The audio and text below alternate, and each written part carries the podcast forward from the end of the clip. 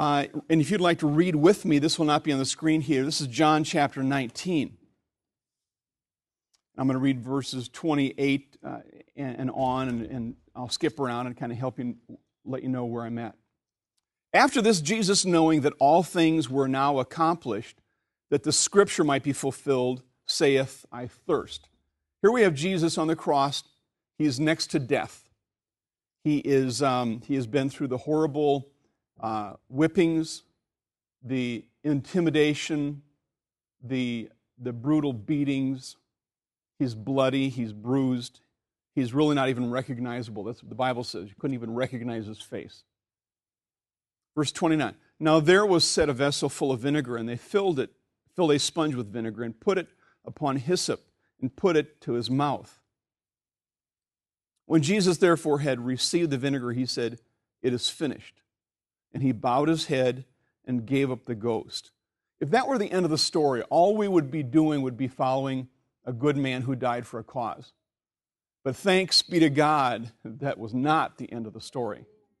He was crucified for a purpose, but that purpose wouldn't have been fulfilled if, all, if all it was was that he was crucified, because he predicted that he would come back to life again. And he said that he would come back to life again so that we would have that same power to come back to life ourselves. This resurrection power is not just for Jesus, but is to show us that we have power to rise from the death of sin, if you will to rise from the power not only of the grave, but from the power of sin, to be overcomers. So he's our example there. Now I'd like to read just a little bit about what they, ha- what they did with the body of Jesus. Uh, in verse 41, it says, Now in the place where he was crucified, there was a garden, and in the garden a new sepulchre, wherein was never man yet laid.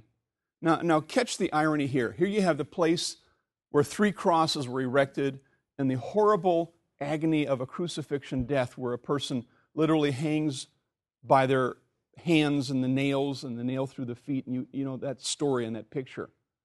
And in that same place, there's a garden. Here's this place of death and blood and torture, crucifixion, agony. But in that same place, there was a garden with a tomb that had never been used. In verse 42, there laid they Jesus before because of the Jews' preparation day, for the sepulchre was nigh at hand. This was a special day where they had to, the Jews didn't embalm and they buried a person within that day, if at all possible. So they wanted to do a very quick job of burying him, not to not give him honor, but to try to obey the law. So now Jesus has been crucified. He's been put in the tomb. And I didn't read about all the, the myrrh and, and aloes and, and so on that they wrapped his body. I didn't read that part of the story, but they, they buried him in that fashion. Verse 20, or chapter 20.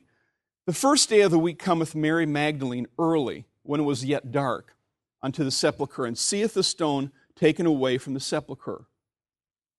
It didn't make sense. You know, she was going to pay homage to a person you know, kind of to read the tombstone, so to speak, to kind of walk by and say, Boy, you wish you were still here.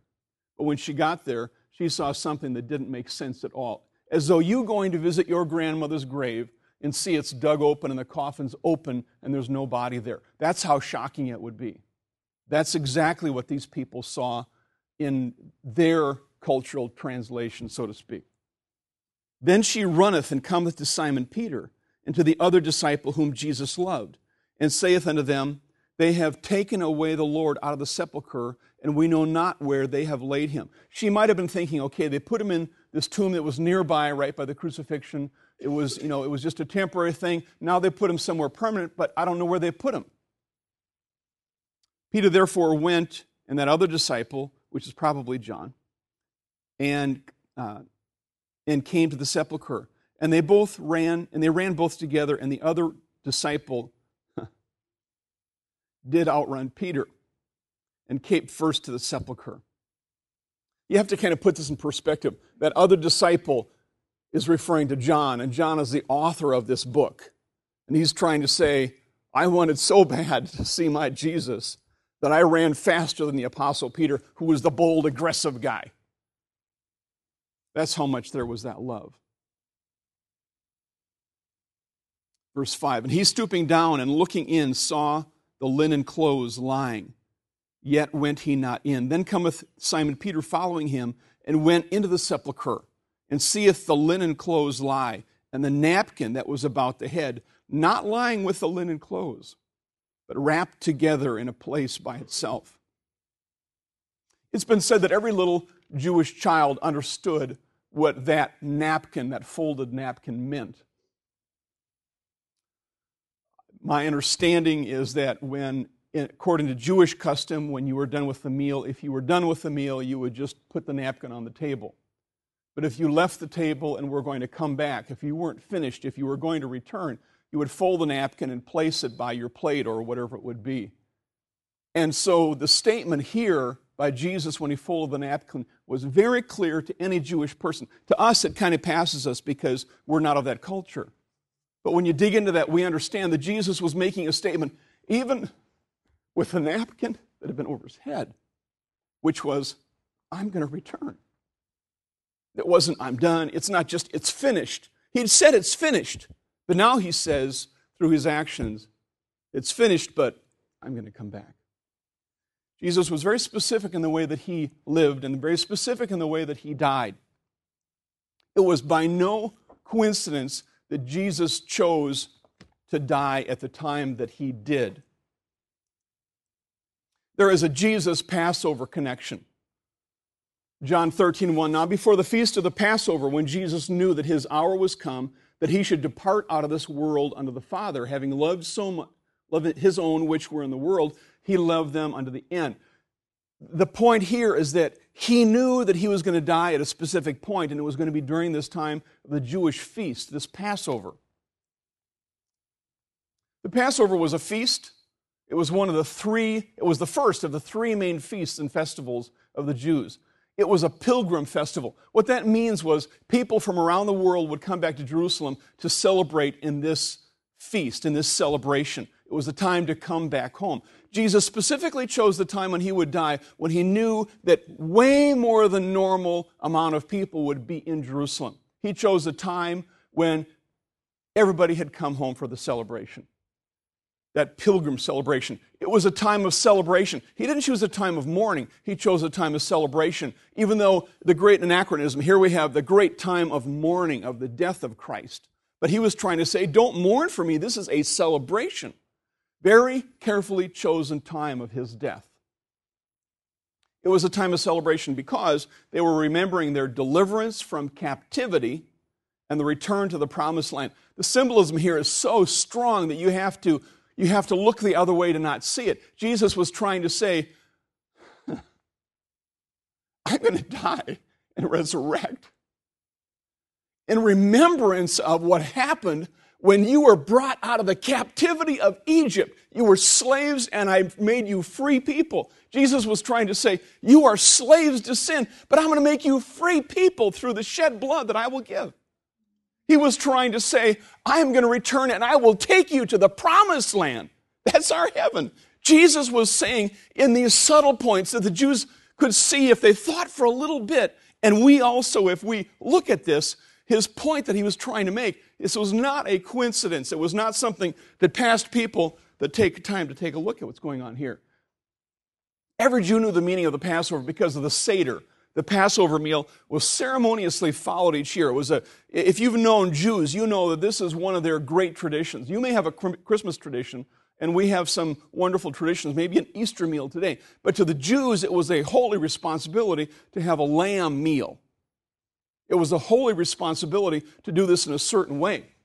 The youngest were involved in the readings during the Seder. The Seder wasn't just, hey, let's get some food and eat.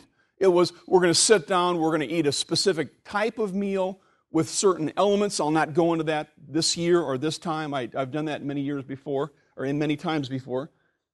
But the youngest were, the youngest that could read would read the part of the story.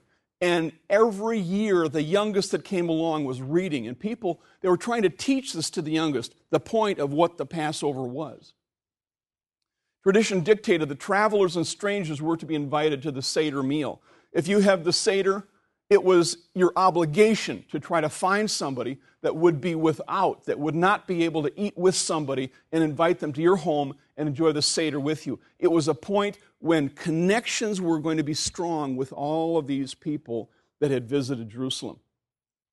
Now, again, I'm not just talking about tradition here, I'm trying to talk about why Jesus would use this time for his death and crucifixion, or for death and resurrection, rather. Because he wanted everybody to be talking about what was going on. What had been happening in days prior to this, weeks prior to this? He had come into Jerusalem with a triumphal entry. People were going to be talking about this. There had been people healed in Jerusalem. People were going to be talking about this. And now, now, with the death of Jesus at this Passover time, all these things that were shaken up here was about to come forward. Now, at the, at the Seder time, they didn't understand that Jesus yet would be crucified. They were still probably in their homes talking about this Jewish stuff, but maybe in some of the side banter talking about this Jesus and what he had done to their relatives and what he had done in their community. This meal was an object lesson reminding the Passover lamb that was slain prior to Exodus. Can you all see this? Is this in the way here? Is that a yes or no? Were you okay? Okay. The Jews were instructed to kill a lamb for the meal. And I, and I don't want to take a lot of time with this Passover thing just because it's Old Testament, but because there is such strong symbolism that, again, speaks to us today about what was going on. And I want so much to get ahead of myself, but I, I, won't. The Jews were instructed to kill a lamb for the meal prior to their deliverance from the bondage of Egypt. This was a necessary death. In order for freedom to come, there had to be the death of a lamb. The fresh blood of the lamb was to be sprinkled on the doorframe of the homes as a protection against the death angel. They would kill the lamb they would take the fresh blood and they were to sprinkle it on the door frame of their home. Now, they, they didn't choose to sprinkle the blood on the inside of the door frame. They sprinkled it on the outside of the door frame so that the death angel, as he came by, would see that blood and would pass over that house, pass over. He would pass by that. Homes that didn't have the blood on them, The symbolism is is incredible here. And Jesus chose that to speak to us and to the Jews again and again and again about the death and the burial and the resurrection of the Lamb that was slain from the foundation of the world. They didn't sprinkle the blood, like I said, on the inside of the house because the Lord wanted those people not only to show the death angel that they were obedient Jews, but to show the world that I'm making a statement who I am, what I've done. I have been obedient to the instructions that were given to me. It wasn't enough to kill the lamb, and it wasn't enough to sprinkle the blood where they chose to sprinkle it. There is an element of the Bible where Jesus says we need to follow things according to the way that He's taught us. Today in religion, you know, the general religious concept is that, you know, make your own religion, create your own religion, kind of put together, morph it however you want to, just kind of do your own thing. But the fact of the matter is, Jesus, with all of his love, with all of his grace and his, and his uh, compassion still has some things that says, okay, this is the way to do it. And this is the way that I want you to do it. It was to be sprinkled in a specific way for a specific point. And those people that did that, they were showing their obedience. Then death was necessary, obedience was necessary to get away from that, that, that death angel, which is, of course, a type of a spiritual death. I'm not going to that right now. The lamb was to be completely eaten that night. Those of you that hate leftovers, there were not going to be any leftovers that night. Matter of fact, they were to choose a lamb that was the right size for their family, and if they had such a small family that even the small lamb was too big, they were to bring other people in so that the lamb was completely consumed. Now, again, this is a point of reference. This is a point of symbolism that we, we, we, we have to be careful not to overlook. What the Lord was trying to say here is that what I want you to do is to completely take the truth and the gospel that I have. This isn't a pick and choose. You know, I, I, like the leg of the lamb, but you know, I don't like so much the, the meat on the back of the lamb. I'm going to leave that. He was trying to say, take the whole gospel, receive the whole thing. And when you do that, you will get the balance and the fulfillment of the whole thing. Each of these things, the necessary death, the obedience, and the complete consumption, were critical for them to receive their escape from Exodus, or uh, escape from Egypt with the Exodus. Now, here's just some scriptures that refer back to what I was just talking about Passover instructions, the death. And the blood shall be upon you for a token upon the houses where ye are. And when I see the blood, I will pass over you, and the plague shall not be upon you to destroy you when I smite the land of Egypt. This was one of the plagues that were given. And all of the Egyptians that didn't understand what the Lord was trying to do through the Passover and so on, their firstborn was killed. There is indeed a curse that is put upon sin, as one of those plagues was. And God will carry that out, but He has the blessing of escape to those who are obedient. Obedience, and they shall take of the blood and strike it upon the side posts and upon the upper doorposts of the houses wherein they shall eat, and the complete consumption. Then Moses called for the elders of Israel and said unto them, Draw out and take you a lamb according to your families, and kill the Passover. The lamb was the Passover. The Passover lamb. Jesus chose the Passover on purpose. So, what's so special about the Passover? Why was Jesus crucified during this Passover? Jesus was the Lamb of God. And all that dwell upon the earth shall worship him, whose names are not written in the book of life of the Lamb shall slain, uh, of the lamb slain from the foundation of the world. This verse here refers to, regardless of people's understanding, regardless of people's philosophies, there will come a time when people all bow their knees. Every knee shall bow, and every tongue shall confess that Jesus Christ is Lord to the glory of God the Father. Every. And I have thought, okay, this is going to be like a, uh, maybe a victor, a, a conquering king who demands a person kneel down in submission and so on. But I have a feeling what's going to happen here is when people understand the end of times, the day of the judgment, they will understand that Jesus really is Lord. And at that point, it's going to be too late for them to accept God as their Savior, so to speak, for them to be baptized and receive the Holy Ghost and so on. It's too late at that point. But at least they will mentally assent, You are the King. You are the risen Savior.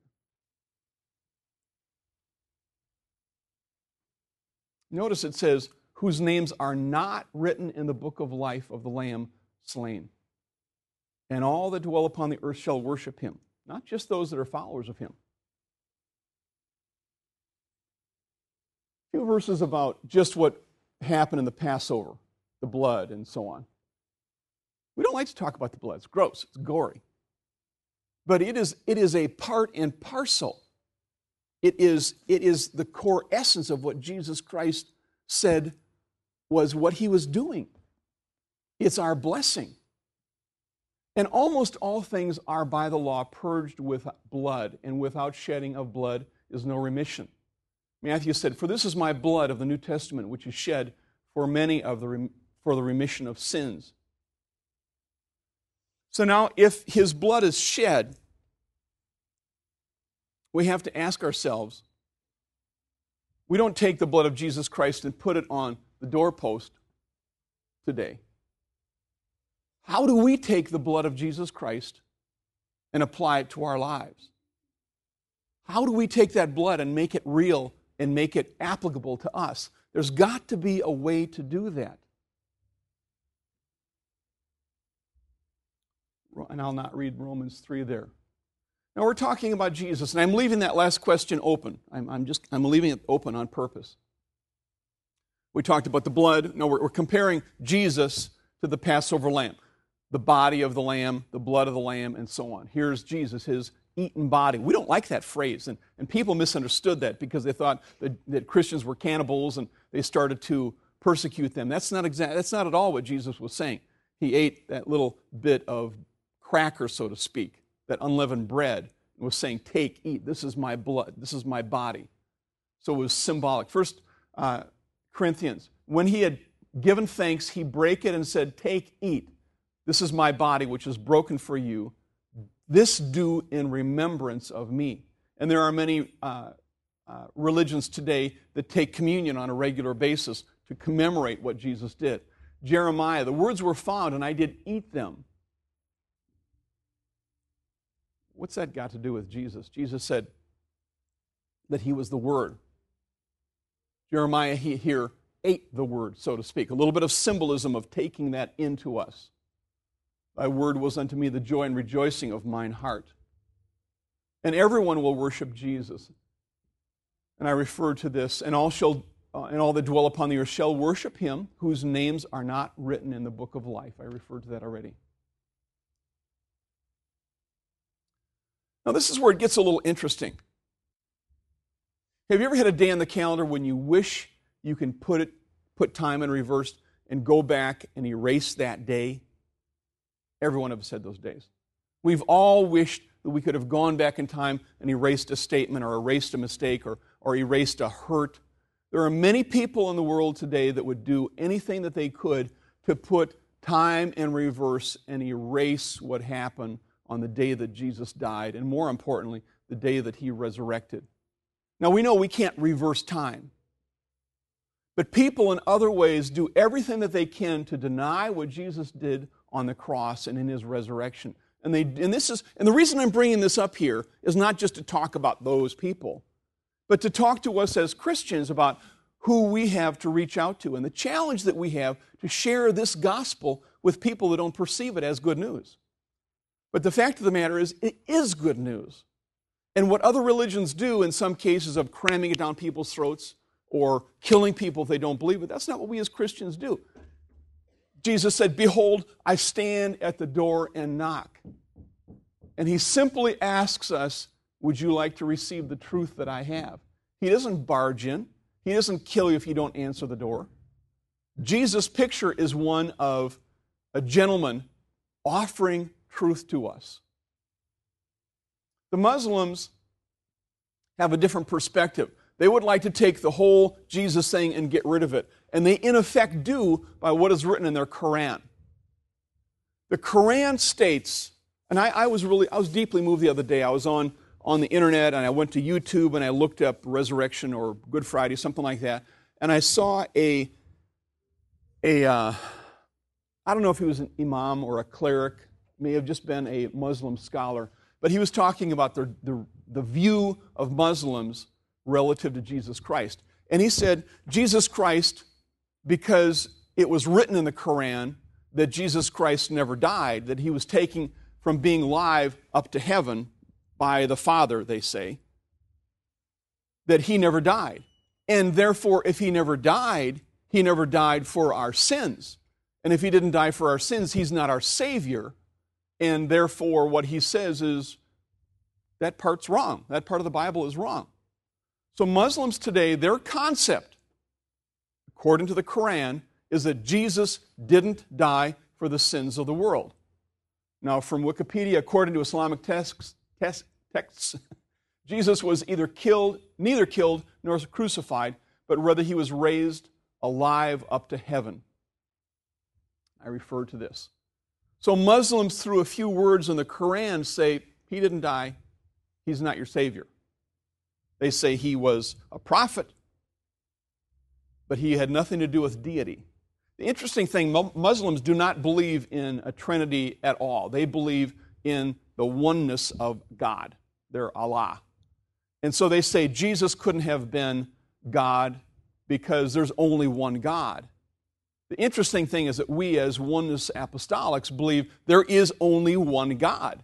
And the whole body of uh, if you could say this, the Spirit, rather, the whole Spirit of, of God was within Jesus, reconciling the world unto himself, as the Bible says. And so when you saw Jesus, that was a human body with all of God inside him. And when Jesus hung on the cross and died, the human flesh died, but that spirit within him did not die. That's what allowed that body to come back to life again. And so the, the Muslims' concept of it couldn't have been Jesus because he was like a separate part of the Trinity is not at, at all what we, what we believe. Christ's denial by others Hinduism is divided on the issue of Jesus. Some say that he was a guru or a yogi. Some Hindus go so far as to equate Jesus with an avatar, which is an incarnation of God on earth. I'm with that. Along with Rama, Buddha, and Krishna. No, there's only one Jesus. there's only one incarnation. There are not multiple incarnations. And so the interesting thing here is if you read much about Hinduism, and I'm by no means an expert, but they give place to Jesus and even make him an incarnation of, of God on the earth, almost to the place where we as Christians could say, hey, you know, we can get along here. But where they're coming from, where Hindus come from, is okay, I, you, you turn to your Jesus, but I'm going to turn to my Rama or Buddha because they're all equal. And that's not the case, because Jesus didn't have peers. Jesus didn't have brothers or sisters, so to speak. He was the, the, the lamb slain from the foundation of the world. And so others try to get rid of this whole Easter story in a variety of ways.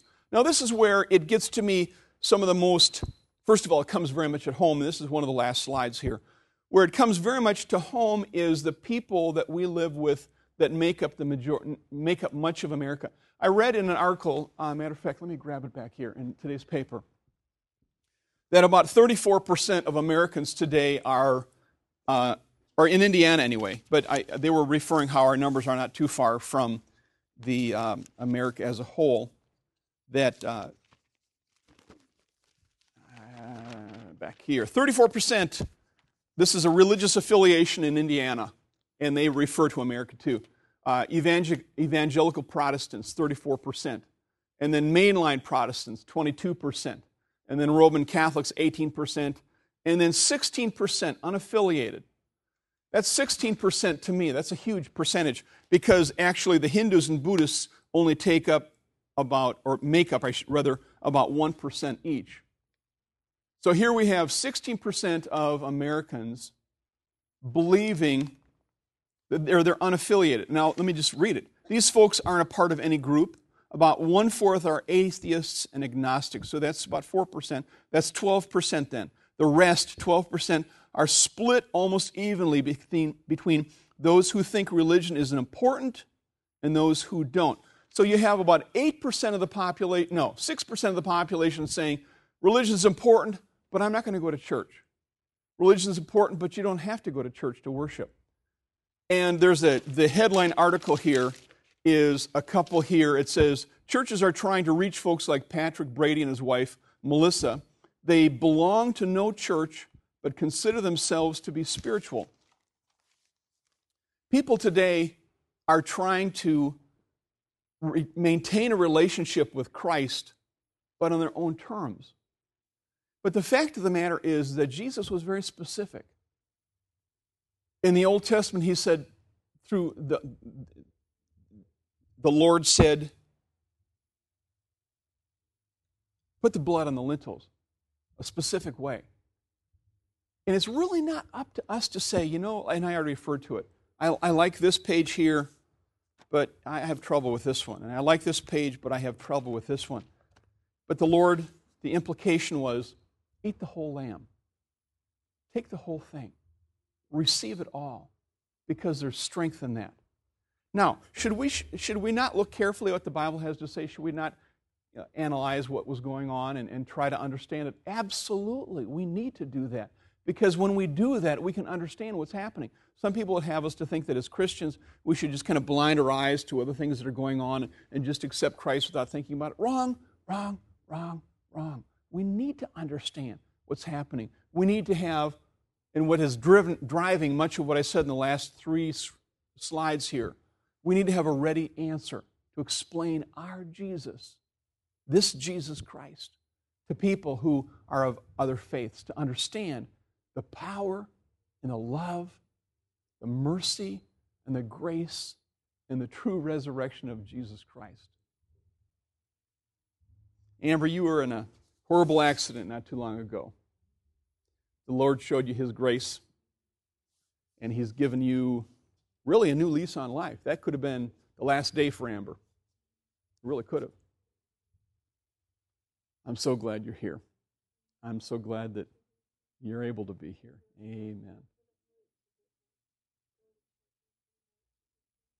You probably can't understand Amber very well. Her teeth are wired shut from the surgery, and you can't wait to eat Sorry, talking about a meal. Here I, she comes to church, and what do I do? I talk about a meal. I'm sorry.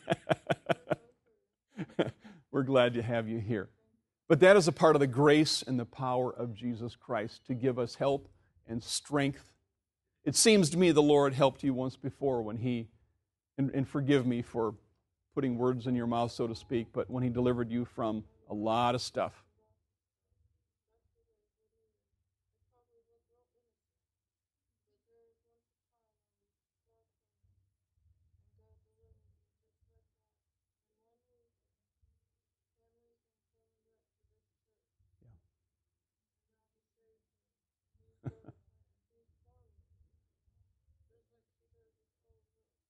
Right. Yeah. He's that is the truth. He has a plan, he has a purpose. He has grace and mercy. That's our precious God. Amen. Would you bow your heads with me? Jesus, I thank you, Lord, because you are so very powerful. I thank you, Jesus, because you, Lord, really did die and come back to life for our sins. I thank you, Jesus, because you are so kind. And you even give us a chance, Lord, to choose you or to not choose you. Thank you, God. I thank you, Lord Jesus, for the many miracles that you've done, how you've touched our lives. I thank you, Lord, for the reality of your Spirit. I thank you, Lord Jesus, for putting a smile on our faces, God. I thank you, Lord Jesus, because you have proven your miraculous power over and over and over again. Lord Jesus, I pray that you'll help us, God, to truly be witnesses of your resurrection. Help us, Lord Jesus, in our lives, wherever we are, to come to you, to live for you, to do your work. Bless us, I pray. Lord, I thank you for our guests, our visitors today. I pray that you'll bless them, Lord Jesus, with the power of your love. We thank you, Jesus. Jesus' name. Jesus' name. Amen.